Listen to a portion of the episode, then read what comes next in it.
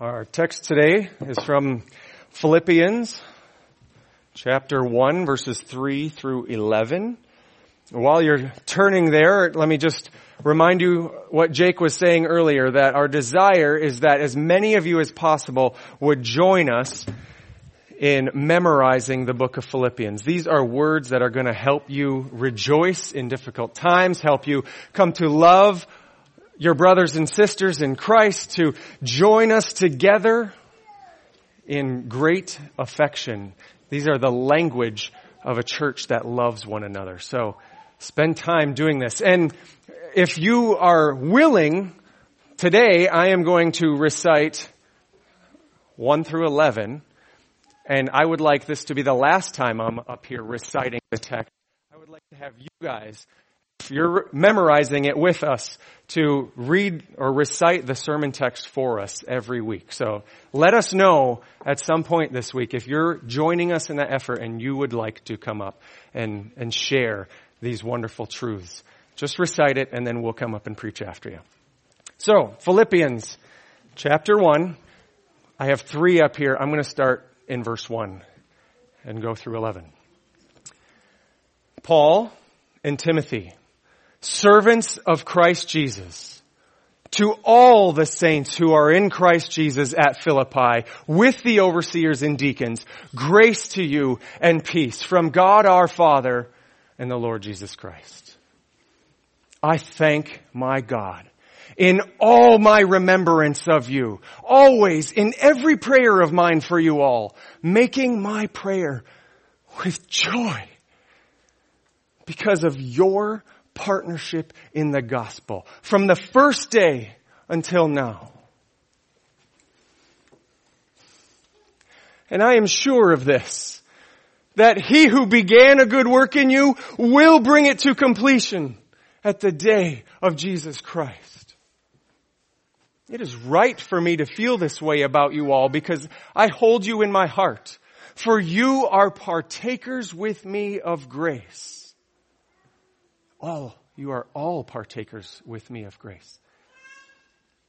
For God is my witness. How I yearn for you all with the affection of Christ Jesus. And it is my prayer that your love may abound more and more in knowledge and all discernment, so that you may approve what is excellent, and so be pure and blameless for the day of Christ, filled with the fruit of righteousness that comes through Jesus Christ to the glory and praise of God. This is the word of the Lord. Thanks be to God. Before we dive into this treasure of Bible, God's words to us, let's pray. God, your love is deep. It is a deep, deep love that we are only beginning to swim in. And you allow us to dive in because of the blood of Christ, making us pure and blameless. And I pray, God, that the joy that is found in this letter between Paul and this church in Philippi would, would be our joy, would be our affection take this message and, and the next few months as we go through the book of Philippians and shape us into lovers of one another as we join arm in arm in joyful gospel partnership for the glory and praise of your name through Jesus Christ. Amen.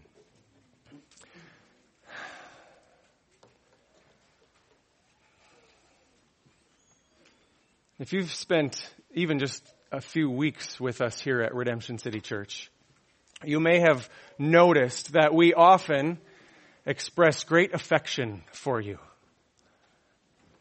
Oftentimes I'll just stand up front and look out and see your faces and smile. I love to hear your voices and just stop singing and listen to the rest of you. Jake often starts off a call to worship saying, it is no accident that you guys are here. It's a marvelous work of God that you would join us to worship. And when we take visitors out to coffee or lunch throughout the week, we brag about you. We, we just love this church. Not at all because we think we're doing such a great job of teaching and leading and communicating and organizing things. We admit we have a long way to go in improving on those things. What we love about this church is all of you. Every single one of you. You prioritize worship together on Sunday mornings. You share the gospel with others throughout the week. Your generosity to give to this ministry, to care for those in need. Your humility to seek correction and guidance from one another. Your willingness to serve. Your desire just to be together throughout the week. All of these evidences of God's Spirit in you. And it fills us with so much joy. Our affection for you is real. We're not making it up to put on a show. Our hearts are genuinely filled with thankfulness for everybody that's part of this church. You might look around and go, I don't know what that guy's talking about because I see this and I see that and weakness and, and brokenness and conflict. How can ever, anyone have such a love for these people? We don't deny that those things might be true, but that we see something even better that, that drives us to give all of our affections towards that instead. And our desire, as we preach through the book of Philippians, our desire is that our affection for you would, would multiply, abound among yourselves, and overflow into this city as you press on towards joyful gospel partnership. That's the main idea this morning, not just from this text, but I think the whole book of Philippians is to press on toward joyful gospel partnership. Paul starts off his letters with prayers that kind of tell him, this is where I'm going. This is what this letter is all about. What Paul is saying here is that this hopeful attitude, this thankful affection for one another, is a key evidence of our salvation. And this is the thing that's going to help us overcome all of those problems that still remain among us. The gospel unifies people into a family. People that love each other deeply and grow together in service so that when the world looks at us, they say, something different happening there. And we can tell them about Jesus. So to help us grow in this affection, Paul starts this prayer, of, um, starts a letter with this prayer that has kind of three parts to it. In verses three to six, Paul is looking backward at past evidence of gospel partnership in the Philippian church. He remembers how they responded to the gospel and it fills him with joy and moves him to thankfulness. And then in verses 7 to 8, we're going to ponder the experience of present gospel joy. Even in the midst of him being in jail and all kinds of other things, there's something he has with the Philippian church that makes him confident, unwavering in Christ. And finally, in verses 9 to 11, Paul prays for future gospel grace. He wants his love for them to multiply among themselves, even in his absence. So let's go through this, starting in verse 3 again in this first section, and look at the Philippians past gospel partnership. Again, he says, I thank my God in all my remembrance of you, always in every prayer of mine for you all, making my prayer with joy. Joy. You have to smile when you say it. Because, this is the reason he's so joyful, because of your partnership in the gospel from the first day until now. And I am sure of this, that he who began that very good work in you will bring it to completion at the day of Jesus Christ. You've probably heard before that the book of Philippians is all about joy. If you've heard anyone teach on it, I read any commentaries on it, the theme they say is joy. Words related to joy are repeated throughout this letter, but that's really only a part of it. Joy is more of the flavor of the main idea which is gospel partnership. Paul does say right away that he makes his prayer with joy, but what does he say makes him so joyful? It's the Philippians partnership in the gospel. and he's thinking about all kinds of things he's experienced with them. Remember when Patrick was pe- preaching last week, he took us back to Acts 16 to the very beginning of this Philippians church. And as soon as people, the day, the moment people heard him preach the gospel, they repented, put their faith in Christ, and became partners in ministry. Lydia and that jailer, the guard of the prison, invited them into their homes and fed them and equipped them and supported them with their own money and with more people to go along with them. From the very first day they heard the gospel, they became vital partners in ministry the beginnings of this church are people giving everything to proclaim the gospel. Paul really stresses the value of every single person in this church, even right from the first verse. Usually Paul will start a letter saying Paul and then give his title or his authority, apostle of Christ Jesus by the will of God, and then list, oh yeah, by the way, Timothy and Silas are with me too. But this time he pulls Timothy, his name right up front, and they have the same title. Paul and Timothy, servants of Christ Jesus. And then the very next verse, he doesn't just address the whole church in general. Hey, you Philippians, you know who I'm talking about. He says, all of you, all who are in Christ Jesus at Philippi. Not just the overseers and deacons, but the ones that serve with them this flavor is throughout the whole section here today. Verse 4, my prayers are for you all. Verse 7, I feel this way about you all, for you are all partakers with me in grace. Verse 8, I yearn for you all with the affection of Christ Jesus. It's not just you church collectively. It's every single one of you sitting there in those chairs. I thank God for all of you every single one of you fills me with joy. You're all valued in this gospel partnership. And throughout the letter, Paul explains some of the things they did.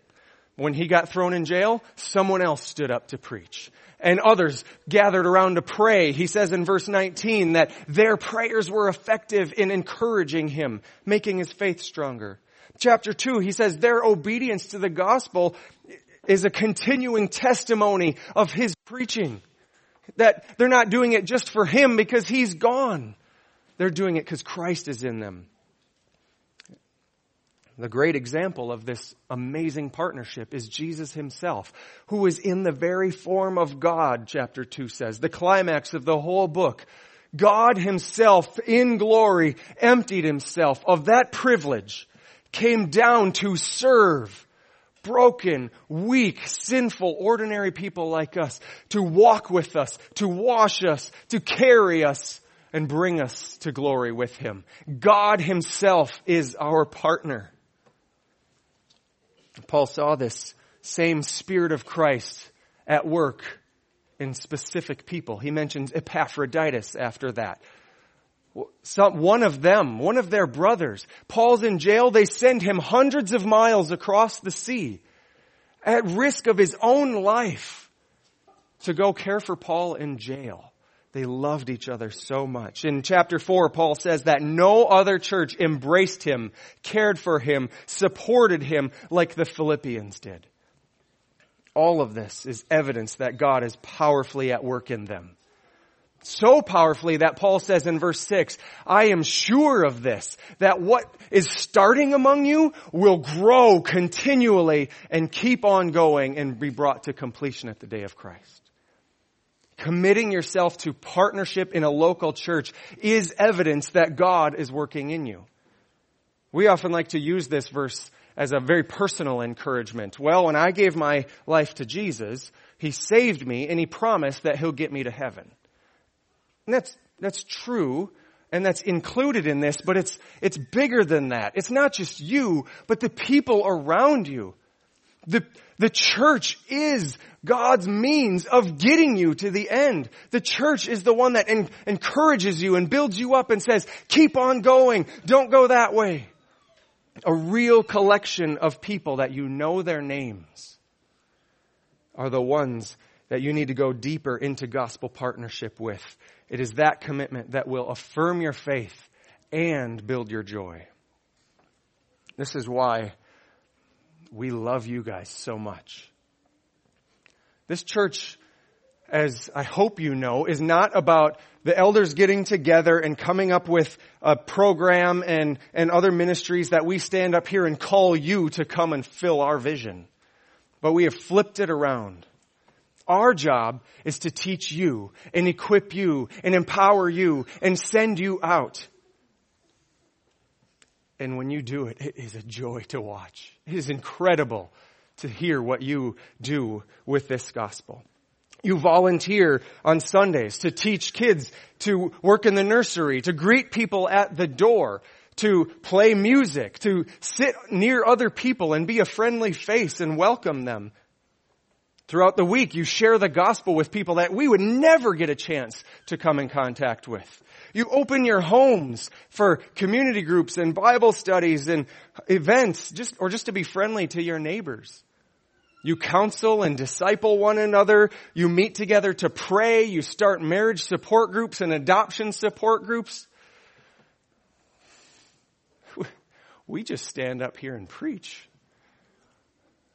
We preach Christ crucified and risen from the dead, and then you guys grab hold of that beautiful gospel diamond and you take it throughout the city and you shine it in so many ways.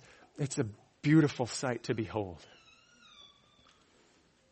And it's this kind of partnership that creates the experience for us of present gospel joy that Paul explains in verses 7 to 8. Let's look at those again. He says, It is right for me. It is right for me to feel this way about you all because I hold you in my heart. For you are all partakers with me of grace, both in my imprisonment and in the defense and confirmation of the gospel. For God is my witness, how I yearn for you all with the affection of Christ Jesus. And Paul, this joy that Paul is talking about isn't some feeling that's a byproduct of favorable circumstances. In fact, Paul says we should always be this way, even in difficult circumstances. He commands it. In chapter 4, he says, Rejoice in the Lord always. Again, I will say, Rejoice. It's like that Bob Newhart skit. Do I got that right? Where he says, Just do, stop it. If you're, if you're struggling with something, just stop it. He's saying, just do it. Be happy. Be joyful. But it's not quite that shallow lasting happiness isn't really just for those who have good things happening in their life, who are super spiritual. It doesn't come and go as circumstances change. He commands joy always. In fact, he says here in verse 7 that it is right, right to feel this way about your church. When you hear me express this great affection for all of you, it, you might just think, well, you're the pastor, you have to feel that way. Or, or maybe you're just a naturally happy guy. Phil laughs. Maybe he knows I'm not. Or perhaps you just think, man, that pastor is blind because I see all kinds of problems here. I don't know what he's looking at. And there, we do have flaws and weaknesses, and I can affirm that I see them. I can sympathize with that, but I can't affirm the attitude that dwells on them. Because Paul says here, it's right to have joyful affection for the church. The word right here is the same word used throughout the New Testament for righteous or just, meaning it's the way things should be. This is the way God designed the world and designed us from the beginning to be in partnership with one another in a way that builds our joy and creates, cultivates, and defends life in this world. But we know that sin has corrupted all of these things, these partnerships. And it makes us skeptical and critical of one another burns us out having to try so hard to fix one another. And it keeps us then from joining in further partnership. It's kind of this really terrible cycle. The more you recognize problems in relationships, the more cynical you become. And the more cynical you become, the less joy you have. And the less joy you have, the less you want to contribute to the relationship and the more you create brokenness. I had a friend at a former church a long time ago once tell me how frustrated he was with the church. We were on a team together that was trying to pull things back together after a serious conflict we had. And he, he pulled me aside one time after one of those meetings and said, I'm just struggling because I don't really like this church. And don't get me wrong, I'm not leaving. I'm going to stay faithful to my commitment, but I'm not going to invite anybody to this church because I'm embarrassed by them. That was a long time ago, but I remember those emotions well. I shared them with him. I didn't know what to do with it. I, I knew somehow it was wrong to feel that way. I struggled. How are we ever going to turn this ship around if we ourselves aren't emotionally invested for these particular people? And now I get it I was convicted as I read this week, Paul saying it is right to feel joyful affection for the church. And so the opposite is true. It is wrong. It is sinful to dwell on bitterness, frustration, anger, disappointment, or embarrassment for your brothers and sisters in Christ. This is the bride of Christ we're talking about here. He loves us. He delights in us. Jonathan was right to say us singing to him blesses him.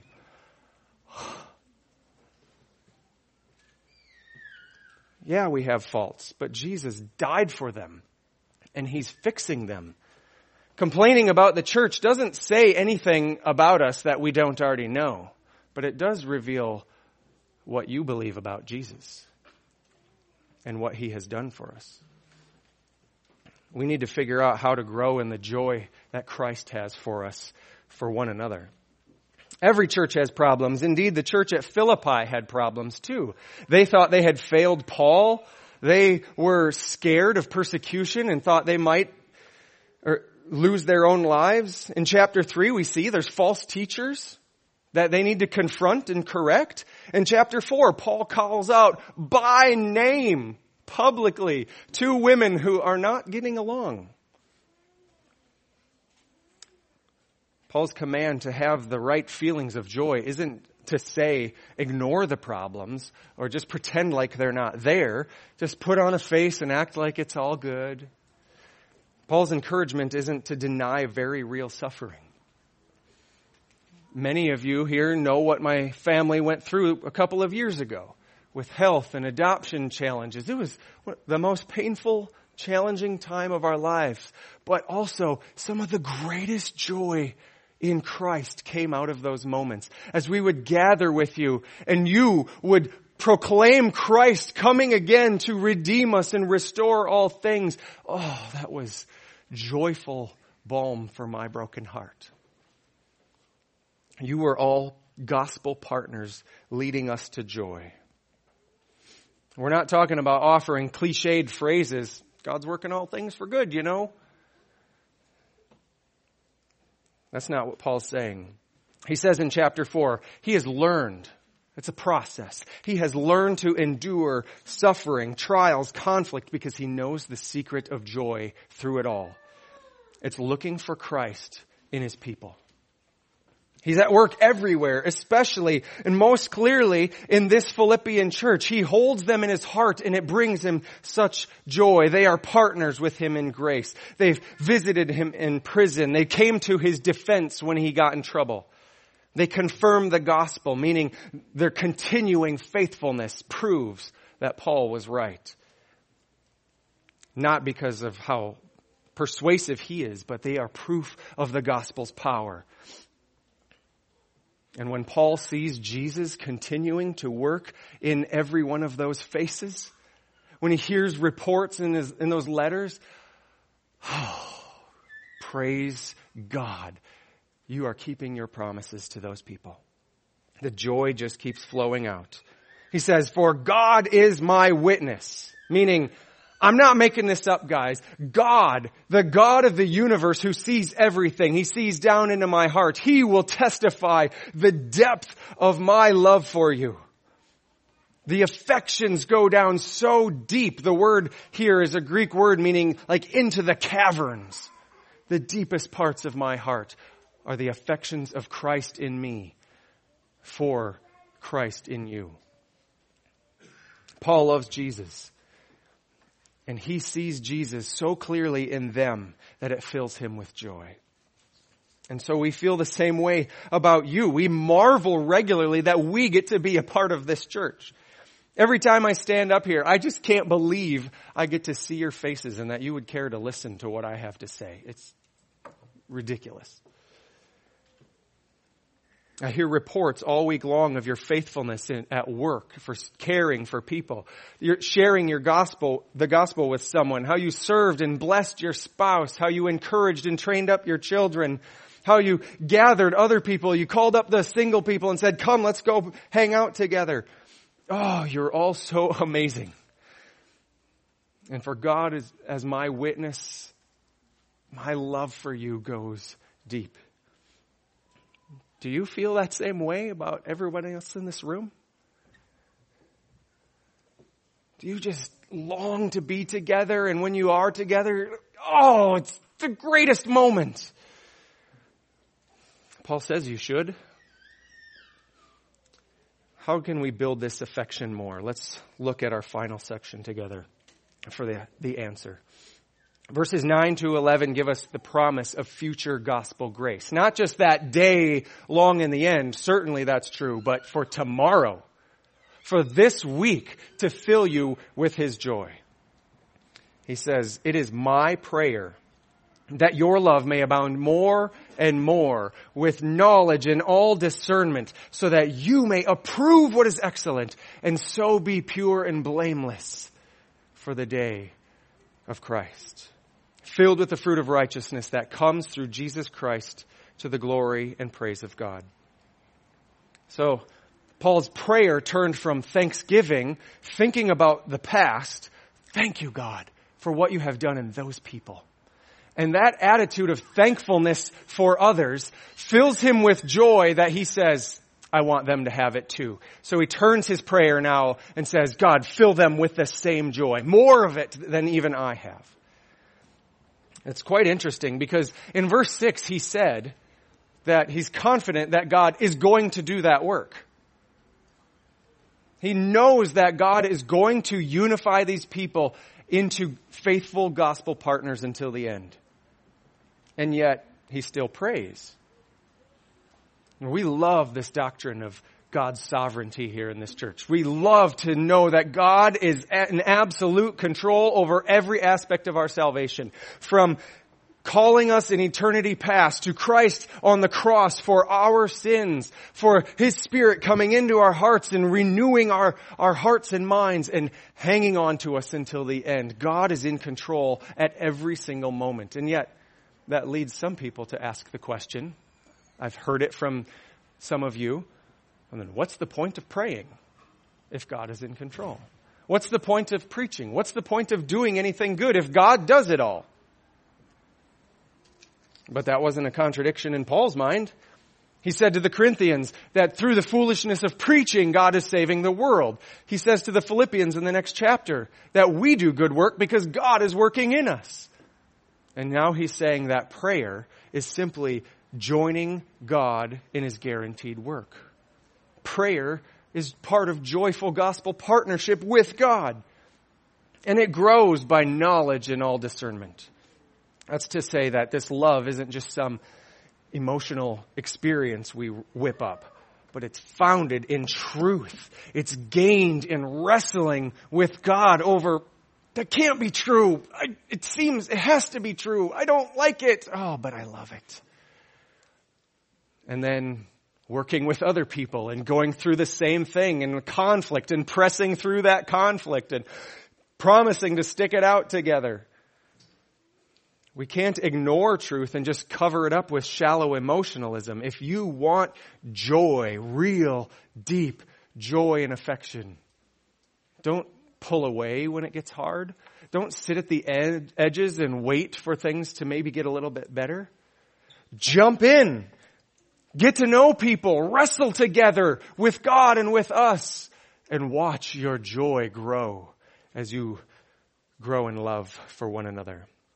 Love is choosing to look for good in others and praising them for it and encouraging them to grow in those praiseworthy traits. Love is a, a choice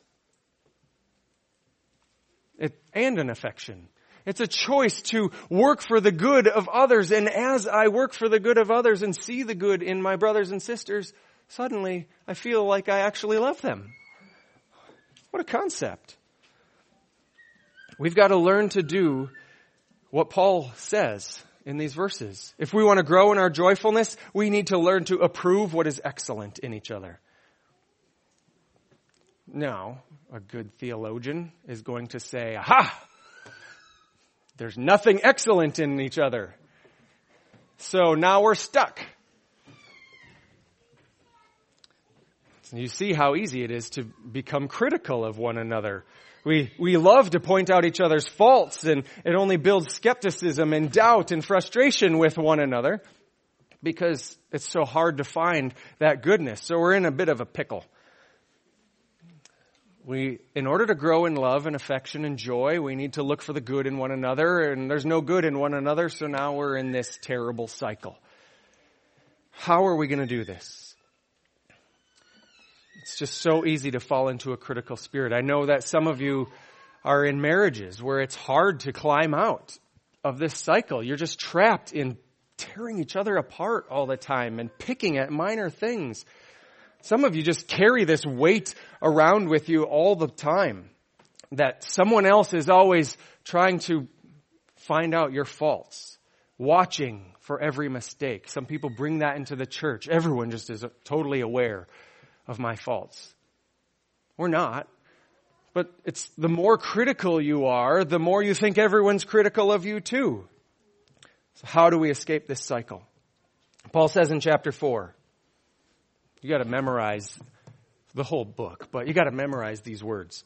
Whatever is true, whatever is honorable, whatever is just, whatever is pure, whatever is lovely, whatever is commendable, if there's any excellence, if there's anything worthy of praise, think about these things. What you have learned and received and heard and seen in me, practice these things and the God of peace will be with you. So if you want the same affections as Paul, love, joy, peace, you need to do what Paul did. Think about whatever is true, honorable, just, pure, lovely, commendable, excellent, praiseworthy. And what is more true, honorable, just, lovely, commendable, excellent, and praiseworthy than Jesus himself? This is Paul's secret for joy and love and contentment. Find Jesus at work everywhere in every circumstance, Jesus is at work. He's shaping you for an eternity of joy. In every relationship, every conflict, He is confronting you with an opportunity to go deeper into affection for Him. Jesus, He was the only person who didn't ever do anything worthy of criticism. He alone is excellent and worthy of praise. Yet He took upon Himself our sins, our criticism, our doubts, our embarrassment. And he washes us clean on the cross to make us pure and blameless, as Paul says here, for the day of Christ.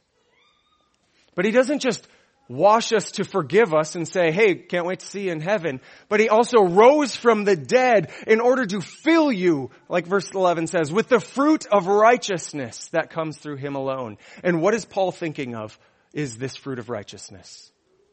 It's joyful gospel partnership. It's the same word that he used in verse 7 for right. It's righteous to feel this way. And that righteous feeling only comes through trusting in Christ. When you have your heart made new by Him, you're given eyes to see, and suddenly you can stand up in front of everyone and just go, I see Jesus in you. I see Jesus in you too. Oh my goodness. I see Jesus in you. Hang in there, friend. I still see Jesus in you.